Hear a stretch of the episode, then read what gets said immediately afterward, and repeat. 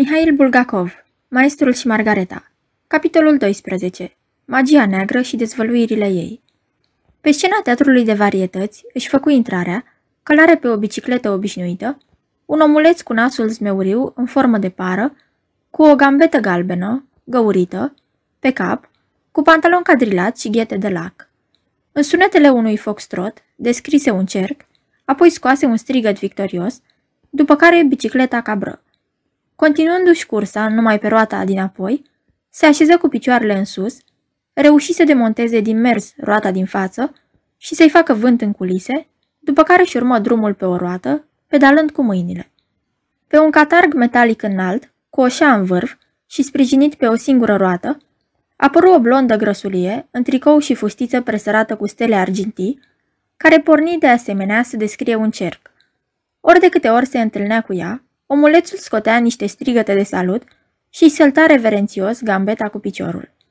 În cele din urmă, sosi în goană, pe o bicicletă micuță de care era fixat un uriaș claxon de automobil, un pici de vreo opt ani, cu fețișoara bătrânicioasă și începu să se vâre printre cei mari. După ce descrise câteva bucle, toată trupa, acompaniată de bătaia alarmantă a tobei, se apropie de rampă și spectatorii din primele rânduri scoase țipete de spaimă, dându-se înapoi. Aveau impresia că trioul cu aparatura lui se va prăbuși peste orchestră. Dar bicicletele se opriră chiar în clipa când roțile amenințau să alunece în gol. Strigând cu glas tare, hap, cicliștii săriră de pe aparatele lor, înclinându-se în față publicului. Blondina a făcut bezele, iar piciul claxonă intens, un semnal caragios. Clădirea răsună de aplauze furtunoase, cortina albastră lunecă din ambele părți și acoperi pe cicliști, luminile verzi cu inscripția ieșire se stinseră și în vălmășagul trapezelor de sub cupolă se aprinseră, asemenea unui soare, niște globuri albe. Începuse antractul premergător ultimei părți din program. Singurul om pe care nu-l interesau nici de frică minunile tehnici ciclismului demonstrate de familia Julie era Grigori Danilovici Rimski. Ședea singur singurel, în cabinetul său, mușcându-și buzele subțiri. Din când în când, obrazul îi zvâcnea nervos. La dispariția miraculoasă a lui Lihodev se adăuga dispariția cu totul neprevăzută a lui Varionua. Rimski știa prea bine unde plecase, dar plecase și nu mai venise. Directorul financiar dădea din numeri și șoptea. Dar pentru ce? Și lucru curios, pentru un om atât de serios ca directorul financiar, cel mai simplu ar fi fost, desigur, să telefoneze acolo unde se dusese Varionua și să afle ce se întâmplase cu acesta. Dar până la ora 10 seara, Rimski nu se putu hotărâ să o facă. La 10, printr-un efort suprem de voință, își impuse să ridice receptorul și atunci constată că telefonul lui e mort. Omul de serviciu îi raportă că nici celelalte telefoane din clădire nu funcționează. Această întâmplare, neplăcută desigur, însă nu supranaturală, îl zgudui peste măsură pe directorul financiar, dar în același timp îi aducea și o bucurie. Căzuse de la sine necesitatea de a telefona. În momentul când deasupra capului său se aprinse și porni să clipească un bec roșu, semn că începuse antractul, intră omul de serviciu vestind sosirea artistului străin. Directorul financiar tresări și, negru la față ca noaptea, se duse în culise să-l întâmpine pe artistul aflat în turneu, întrucât acum n-avea cine face acest lucru în afară de el. Din coridorul unde începuseră să țârie tot soiul de semnale și sonerii, curioșii își băgau nasul sub diferite pretexte în cabina spațioasă a artiștilor. Vedeai scamatori în halate și turbane țipătoare, un patinator în pulover alb croșetat, un povestitor palid din cauza stratului prea gros de pudră și un machior. Celebritatea nou venită îi uimi pe toți prin fracul său de croială superbă, de o lungime nemai văzută, și prin masca neagră care îi acopera partea de sus a feței. Dar amănuntul cel mai uimitor îl constituiau cei doi însoțitori ai săi. Individul deșirat în haine cadrilate și cu un pins nezgrăpat și un motan negru, gras, care intră în cabina artiștilor pe labele dinapoi și se așeză foarte dezvolt pe canapea, făcând ochii mici din cauza lampioanelor orbitoare, fără niciun abajur, special instalate pentru machiaj. Rimski se strădui să schițeze un zâmbet, ceea ce dădu feței sale o expresie acră și răutăcioasă, și urmă un schimb de saluturi între el și magul tacitur, care ședea pe canapea alături de motan.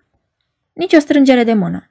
În schimb, cadrilatul, obraznic din calea afară, se recomanda singur directorului financiar, spunând că este asistentul domniei sale. Această împrejurare îl surprinse pe director și anume îl surprinse neplăcut. În contract nu se pomenea absolut nimic de existența vreunui asistent. Pe un ton forțat și rece, Grigori Danilovici se interesă la cadrilatul căzut din senin pe capul lui, unde e aparatura domnului artist. O, nestemat celest, neprețuite, domnule director, răspunse cu glas hodorogit asistentul magului, aparatura noastră este întotdeauna cu noi. Iată, Ein, Zvain, Drei și, răsucindu-și degetele noduroase sub nasul lui Rimski, scoase deodată de după urechea motanului ceasul de aur cu lanț al directorului financiar, ceas care până atunci să lășluise în buzunarul vestei lui Rimski sub haina butonată și cu lănțucul trecut printr-o butonieră. Fără să vrea, Rimski se apucă cu mâinile de burtă, asistența scoase un ah, iar machiorul, care băga mereu nasul pe ușă, icni aprobator. E cesulețul dumneavoastră?" Vă rog să-l luați în primire," zise cadrilatul, zâmbind familiar, și pe palma lui murdară îi întinse lui Rimski obiectul care îi aparținea. Cu unul ca asta să nu te urci în tramvai, șopti vesel povestitorul la urechea machiorului. Iar motanul făcu o figură mai ceva decât aceea cu ceasul șterpelit. Se ridică deodată de pe canapea, se apropie pe labele dinapoi de măsuța din fața unei oglinzi, întinse o labă, scoase dopul din carafă, își turna apă în pahar, bău, puse dopul la loc și șterse mustățile cu o cârpă folosită la machiaj. Nu se mai auzi niciun ah, toți rămaseră cu gura căscată și numai machiorul șopti extaziat. În altă clasă. În timpul acesta, pentru a treia oară, săriră soneriile și toți, agitați la culme, presimțind și savurând dinainte programul interesant, părăsiră în grabă cabina artiștilor. De îndată, în sala de spectacol se stinseră luminile din globuri, se aprinseră cele ale rampei, aruncând reflexe roșietice pe partea de jos a cortinei și în despicătura ei luminată se ivi în fața publicului un bărbat cu fața rasă, rotofei, vesel ca un copil, îmbrăcat cu un frac boțit și cu o cămașă nu tocmai curată. Era comperul George Bengalski, bine cunoscut publicului moscovit.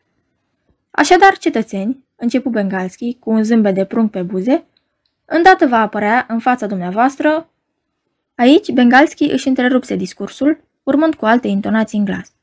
Văd că numărul spectatorilor a mai crescut după ultimul antract. Astăzi avem la noi jumătate din Moscova. Zilele acestea mă întâlnesc cu un prieten și îi zic, de ce nu vii pe la noi? Ieri a fost la teatru jumătate din Moscova. Iar el îmi răspunde, eu stau în cealaltă jumătate. Bengalski făcu o pauză, așteptându-se la o explozie de râs. Dar cum nimeni nu râse, continuă. Așadar, îl veți vedea pe celebrul artist de peste hotare, Monsieur Holland, într-o ședință de magie neagră. Dumneavoastră și cu mine ne dăm seama, aici Bengalski a avut un zâmbet superior, că magia neagră nu există și că ea nu este altceva decât o superstiție. Pur și simplu, maestrul Holland posedă tehnica scamatoriei la cel mai înalt nivel, ceea ce se va și vedea din partea cea mai interesantă a programului domniei sale, adică aceea a dezvăluirii acestei tehnici, și, deoarece noi toți ca unul suntem, și pentru tehnică și pentru dezvăluirile ei, îl invităm pe domnul Oland. După ce debită toate aceste nerozii, Bengalski își împreună palmele și și avântă brațele în chip de salut în direcția cortinei, care, la invitația lui, se deschise cu un foșnet. Apariția magului, cu asistentul său deșirat și cu motanul pășind pe labele dinapoi, captivă publicul spectator.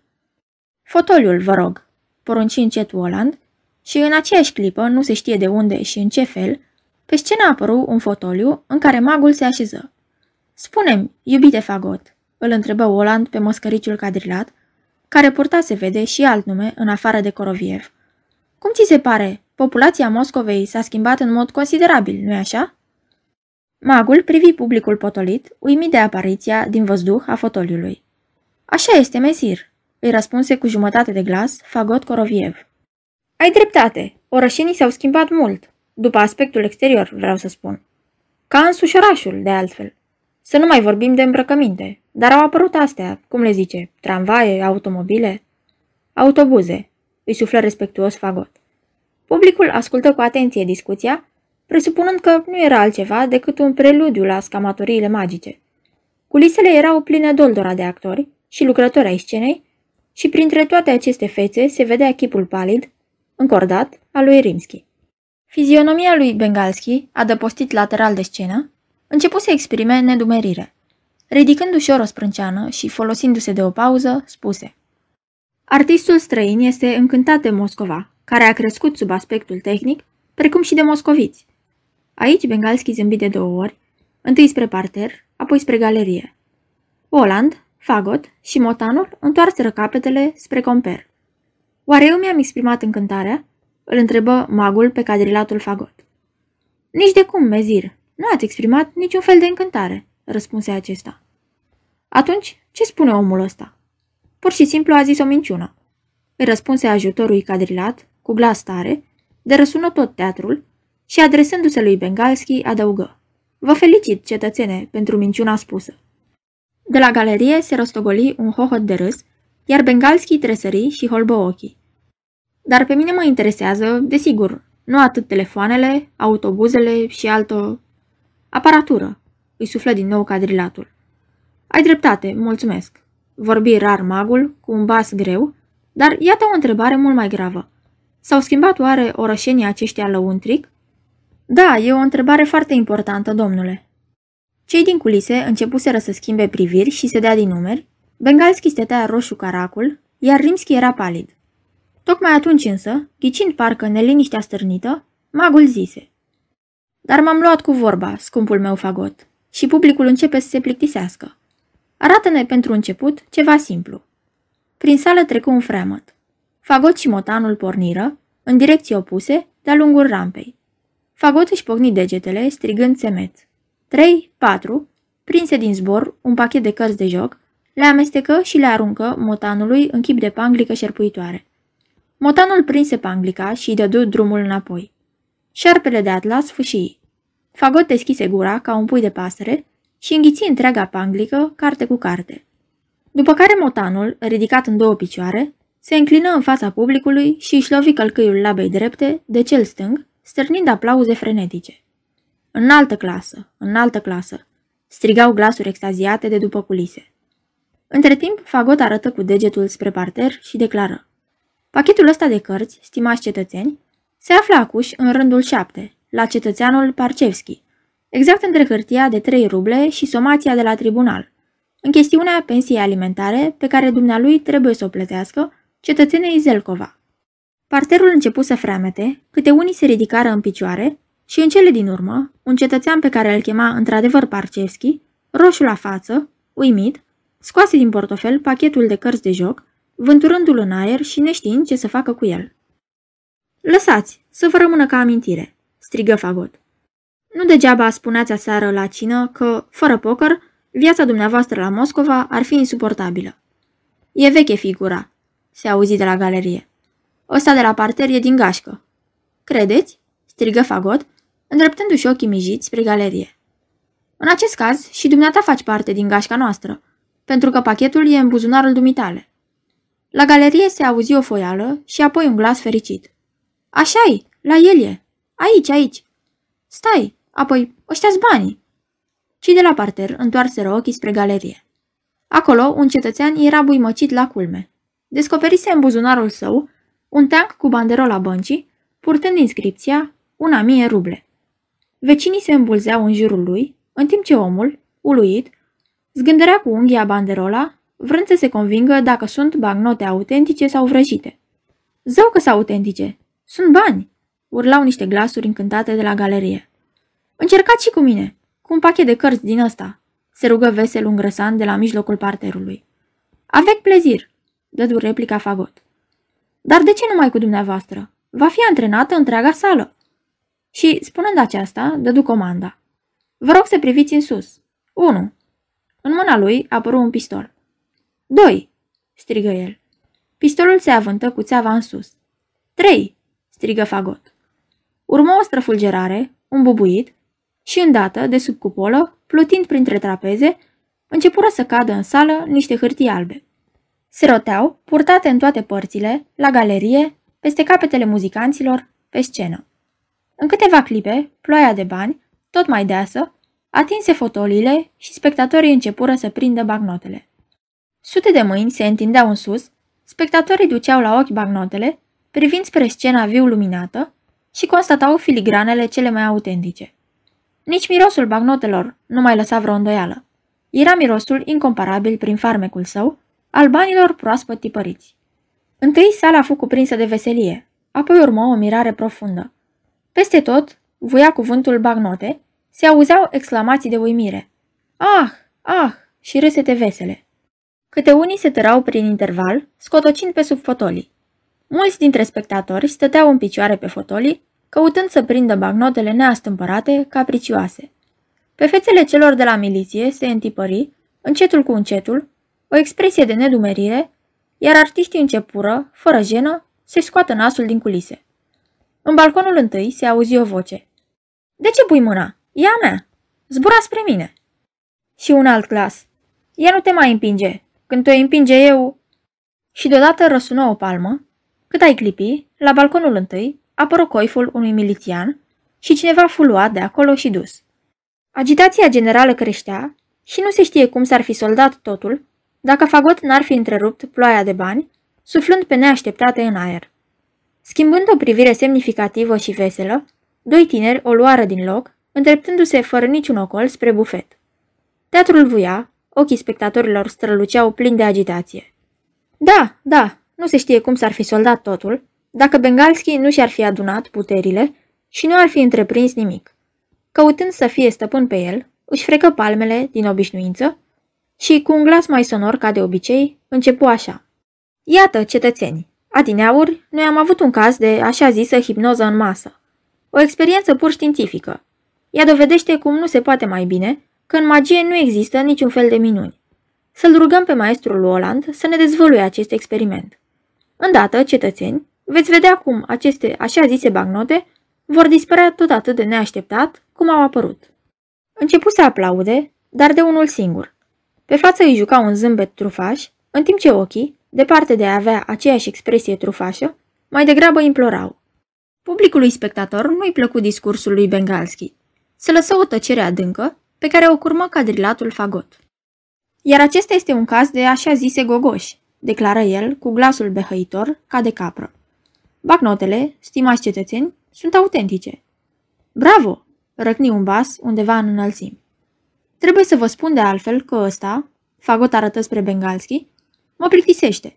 Se bagă mereu unde nu-i fierbe oala și strică reprezentația cu observațiile lui mincinoase. Ce să facem cu el?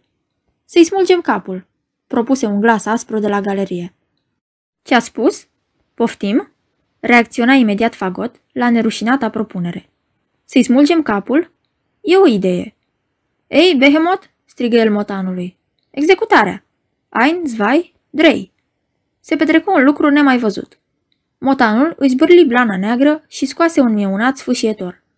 Apoi se făcu ghem și, ca o panteră, sări drept în pieptul lui Bengalski, de unde se mută pe capul acestuia. Mărâind, își înfipse labele grase în părul rar al comperului și, cu un urlet sălbatic, după ce îl răsuci de două ori, smulse capul de pe gâtul lui Durdoliu. Cele 2500 de spectatori exclamară toți ca un singur om. Din arterele sfâșiate de la gât, sângele țâșni în sus, ca un havuz, inundând plastronul și fracul. Trupul își mai târși aiurit picioarele și se lăsă la pământ. În sală izbucniră țipete isterice de femei. Motanul îi prezentă lui Fagot capul smuls, acesta îl aruncă de păr și, ridicându-l, îl arătă publicului în timp ce capul țipa desnădăjduit, de se auzea în toată sala. Un medic! Ai să mai trâncănești pe viitor versi uscate?" întreba amenințător Fagot, adresându-se capului care plângea. Nu, niciodată!" horcăi capul. Pentru Dumnezeu, nu-l mai chinuiți!" răsuna acoperind larma generală un glas de femeie dintr-o lojă și magul își întoarse privirea într-acolo. Ce facem, cetățeni? Îl iertăm ori nu?" întrebă Fagot, adresându-se sălii. Să-l iertăm, să-l iertăm!" Răsunară la început glasuri răzleze și în majoritate de femei, care apoi formară un cor cu glasurile bărbaților. Cum porunciți, mezir?" întrebă Fagot pe cel cu mască. Ce să-i faci?" răspunse meditativ magul. Sunt oameni ca toți oamenii. Iubesc banii, dar asta a fost întotdeauna. Omenirea iubește banii, din orice ar fi făcuți. Din piele, hârtie, bronz sau aur. Oamenii sunt ușuratici, ce să-i faci? Uneori și mila bate la poarta inimilor. Oameni obișnuiți, într-un cuvânt, îmi amintesc de cei de altă dată. Uite, numai problema locuințelor i-a cam stricat. Și porunci cu glas tare. Puneți-i capul la loc. Ochind cu cât mai multă precizie, motanul arboră capul pe umeri și acesta își reluă exact locul, ca și când nu s-ar fi desprins nicio clipă de trup. O cicatrice nu rămase pe grumaz. Motanul șterse cu labele fracul și plastronul lui Bengalski și urmele de sânge pieriră. Fagot îl ridică pe comper de pe podea, îl puse în picioare, îi băgă în buzunarul fracului un teanc de bagnote și îl expedie de pe scenă, spunându-i Ia-ți valea, fără dumneata e mai vesel. Privind puimac în jur și clătinându-se, comperul ajunse doar până la postul de pompieri, unde îi se făcu rău. Strigă jalnic. Capul, capul meu! Printre cei care îi săriră în ajutor se afla și Rimski. Comperul plângea, se silea să prindă ceva cu mâinile, mormăind. Dați-mi capul înapoi! Capul! Luați casa, luați tablourile, nu mai dați-mi capul înapoi! Un curier dădu fuga să aducă un medic. Încercară să-l culce pe Bengalski pe canapeaua din cabina artiștilor, dar nefericitul se zbătu, devenind violent. A fost nevoie să vină salvarea. Când mașina cu nefericitul Comper plecă, Rimski o luă grăbit înapoi spre scenă și văzu noi minuni. Întreagăt fie zis, chiar atunci sau poate ceva mai înainte, magul dispăruse de pe scenă, cu fotolul său decolorat cu tot, și trebuie să spunem că publicul nici nu prinsese de veste, vrăjit de figurile extraordinare deslănțuite de fagot. Făcându-i vânt nefericitului Comper, fagot anunță publicul. Acuși, după ce ne-am descotorosit de piselogul ăsta, haideți să deschidem un magazin pentru doamne. Și îndată, pe podiumul scenei se așternură covoare persane, se înălțară oglinzi uriașe, luminate lateral de niște tuburi verzui, iar în intervalul dintre oglinzi se instalară vitrine, în care spectatorii, uluiți și încântați, văzură cele mai variate modele de toalete pariziene, în fel și fel de culori. În alte vitrine văzură sute de pălării de damă, cu pene și fără pene, cu catarame și fără, sute de perechi de pantofi, apărură sticle de parfum, mormane de poșete din antilopă și atlaz, iar printre ele grămezi de batoane aurii, lunguiețe și grele, cu ruși de buze. O jună roșcată, răsărită cine știe de unde, într-o toaletă de seară, o jună care ar fi fost desăvârșită dacă n-ar fi dezavantajat o cicatrice ciudată de pe gât, se postase lângă vitrine, arborând un zâmbet de gazdă primitoare. Clizindu-se dulceag, Fagot anunță că firma primește rochii și pantofi purtați, dând în schimb toalete pariziene și pantofi de asemenea de la Paris. Toate astea gratuit. Același schimb era valabil în ceea ce privea agențiile și alte mărunțișuri. Motanul începu să-și pocnească din nou călcâiele unul de celălalt, făcând în același timp, cu laba dinainte, gesturile pe care le fac portarii când deschid o ușă. Cu glasul ușor valat, dar dulce și cântător, Juna a început să debiteze, graseind, ceva greu de înțeles, dar nespus de ademenitor, judecând după figura doamnelor din stal. Guerlain, Chanel, Mitsuko, Narcis Noir, Chanel numero 5, rochii de seară, rochii de cocktail. Fagot se răsucea ca un șarpe, motanul se înclina, Juna deschidea vitrinele de cristal. Poftiți, zbiera Fagot, fără fasoane și fără nicio jenă. Publicul se agita, însă pentru moment nimeni nu se încumeta să se aventureze pe scenă. În cele din urmă, din stal, cam din rândul 10, se ridică o brunetă și, arborând un zâmbet care voia să spună că nu-i pasă de nimic, se urcă pe una dintre scările laterale pe scenă. Bravo!" strigă Fagot. Salut pe cea din tâi vizitatoare. Behemoth, fotoliul. Începem cu pantofii, madame. Bruneta se instală în fotoliul oferit și Fagot etală în fața ei, pe covor, un morman de pantofi. Bruneta întinse piciorul drept, încercă un pantof mov, tropăi pe covor, examină și tocul. Dar nu o să mă strângă?" îl întrebă ea îngândurată. La care Fagot exclamă ofensat. Vai, se poate. Iar motanul, jignit și el, mi-e ună scurt. Iau perechea asta, monsieur, zise bruneta demn, încălțând și celălalt pantof. Pantofii vechi fură aruncați după o perdea, unde dispăru și bruneta, însoțită de roșcat și de fagot, care ducea câteva rochii elegante pe umerașe.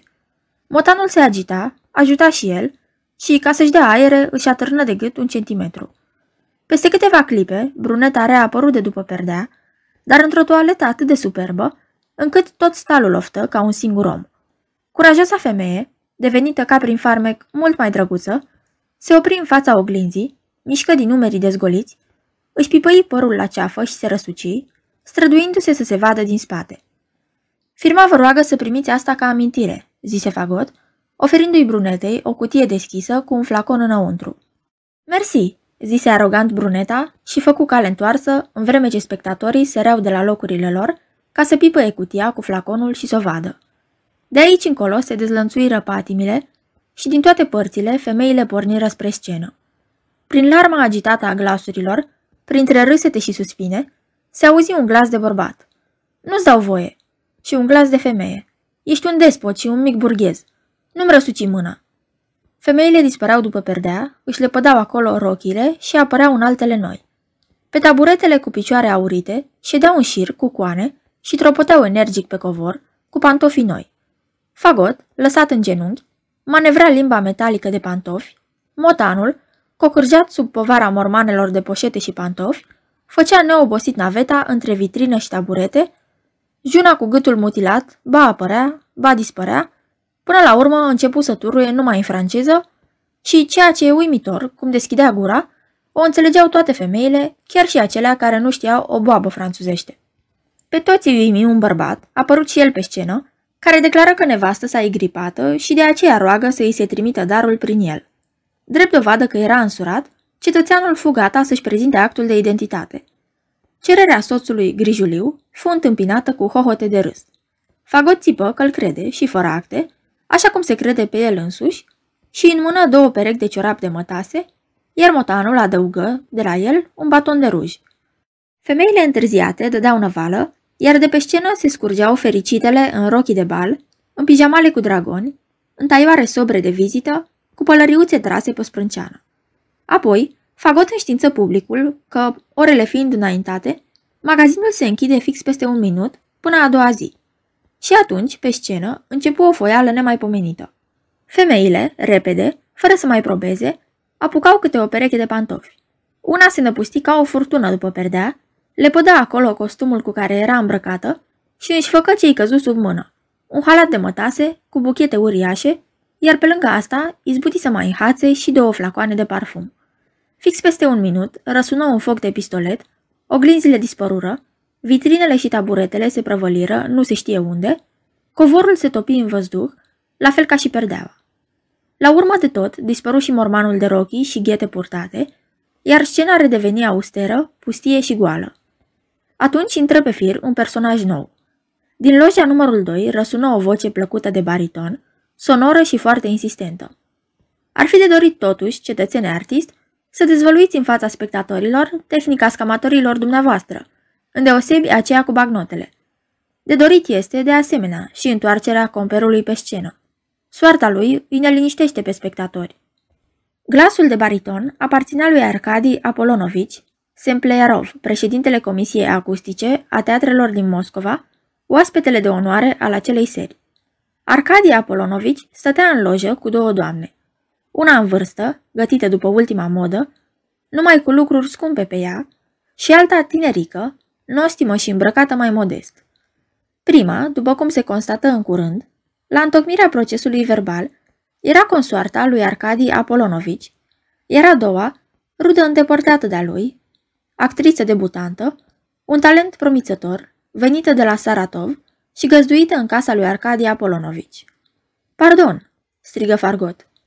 Iertați-mă, aici nu ai ce să dezvălui, totul e limpede. Ba să fie cu iertare, dezvăluirea este absolut necesară. Fără aceasta, numerele strălucite prezentate de dumneavoastră vor lăsa o impresie apăsătoare. Marea masă a spectatorilor cere o explicație. Marea masă a spectatorilor, îi tăie vorba lui Semplearov, măscăriciul neobrăzat, nu și-a exprimat, după câte știu, niciun fel de pretenții. Luând însă în considerație preestimata dumneavoastră dorință, Arcadia Polonovici, treacă de la mine, voi proceda la dezvăluiri. Dar pentru aceasta îmi permiteți încă un mic număr? De ce nu? răspunse proteguitor Arcadia Polonovici, dar negreșit cu dezvăluire. Am înțeles. Voi proceda în tocmai. Așadar, permiteți-mi să vă întreb, Arcadia Apolonovici, unde ați fost aseară? Auzind o asemenea întrebare, deplasată și chiar am spune de bodăran, Arcadie Apolonovici se schimbă la față. Aseară, Arcadie Apolonovici a fost la o ședință a Comisiei Acustice. Declară arogant, din care afară, consoarta lui Semplearov, dar nu înțeleg ce legătură are cu magia. Ui, madame, confirmă Fagot. E firesc să nu înțelegeți. În ce privește ședința, sunteți greșit informată. După ce a plecat de acasă la ședința amintită, care, fiindcă veni vorba, nici nu era fixată pentru ieri, Arcadia Apolonovici i-a dat drumul șoferului la acestei prudă, în fața clădirii, ce adăpostește comisia acustică. Aici toată sala a muțit. Și, cu autobuzul, s-a dus în vizită pe strada Elohovskaya la Milița Andreevna Pocobatko, artistă la Teatrul Raional de Turnee, unde a rămas aproape patru ore. Vai! răsună în liniștea ce se lăsase o exclamație îndurerată. Iar tânăra rudă a lui Arcadia Apolonovici izbucni în hohote de râs joase și înspăimântătoare. Totul e limpede, strigă ea. De mult bănuiam ceva. Acum înțeleg de ce rolul Luizei l-a primit nulitatea aceea. Și, făcându-și vânt, îl pocni pe Arcadia Apolonovici în cap cu o umbrelă liliachie scurtă și groasă. Ticălosul de fagot, alias Coroviev, strigă. Iată, stimați cetățeni, una dintre dezvăluirile cerute cu atâta insistență agasantă de Arcadia Apolonovici. Cum ai îndrăsnit, ticăloasă, să te atingi de Arcadia Apolonovici? Întreba amenințătoare consoarta acestuia, ridicându-se în picioare în toată înălțimea ei gigantică. Un al doilea acces de hohot satanic puse din nou, pentru scurt timp, stăpânire pe tânăra rudă. Alții ca alții, răspunse ea printre hohote. Dar, în ce mă privește, am tot dreptul să-l pocnesc. Și se auzi, pentru a doua oară, trosnind sec umbrela cericoșă de pe capul lui Arcadia Apolonovici. Miliția! Ridicați-o! Zbieră cu un glas atât de cumplit, consoarta lui Semplearov, încât multora le îngheță inima în piept. Colac peste pupăză, motanul veni până la rampă, răgnind pe neașteptate cu glas omenesc. Reprezentația a luat sfârșit. Maestre, trântește un marș. Dirijorul, înnebunit, fără să-și dea seama ce face, își ridică bagheta și orchestra nu cântă, nu intonă și nici nu-i zise, ci, în tocmai expresiei oribile a motanului, trânti un marș cu totul aioristic, inadmisibil prin tonul său dezmățat. O clipă, unora li se păru că mai auziseră cândva, sub cerul înstelat al sudului, într-un cafe șantant, textul confuz, greu de înțeles, în schimb îndrăzneț al acestui marș. Excelența sa avea cocoși în curte și puicuțe și sub aripa lui ținea fetițe tandre și drăguțe. Dar poate că nici nu a fost acest text, ci un altul, pe aceeași melodie, indecent la culme. Nu asta are importanță, ci faptul că, după toate cele descrise aici, la varietăți, începu o adevărată Babilonie.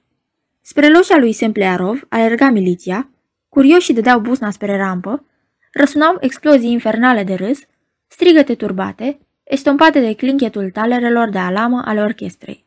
Se văzu cum, deodată, pe scenă nu mai rămase nimeni, pe zevenghiul de fagot, ca și neobrăzatul cotoi behemot, se topiră parcă în văzduh, pierind cum pierise mai înainte magul și fotolul său cu tapiseria decolorată.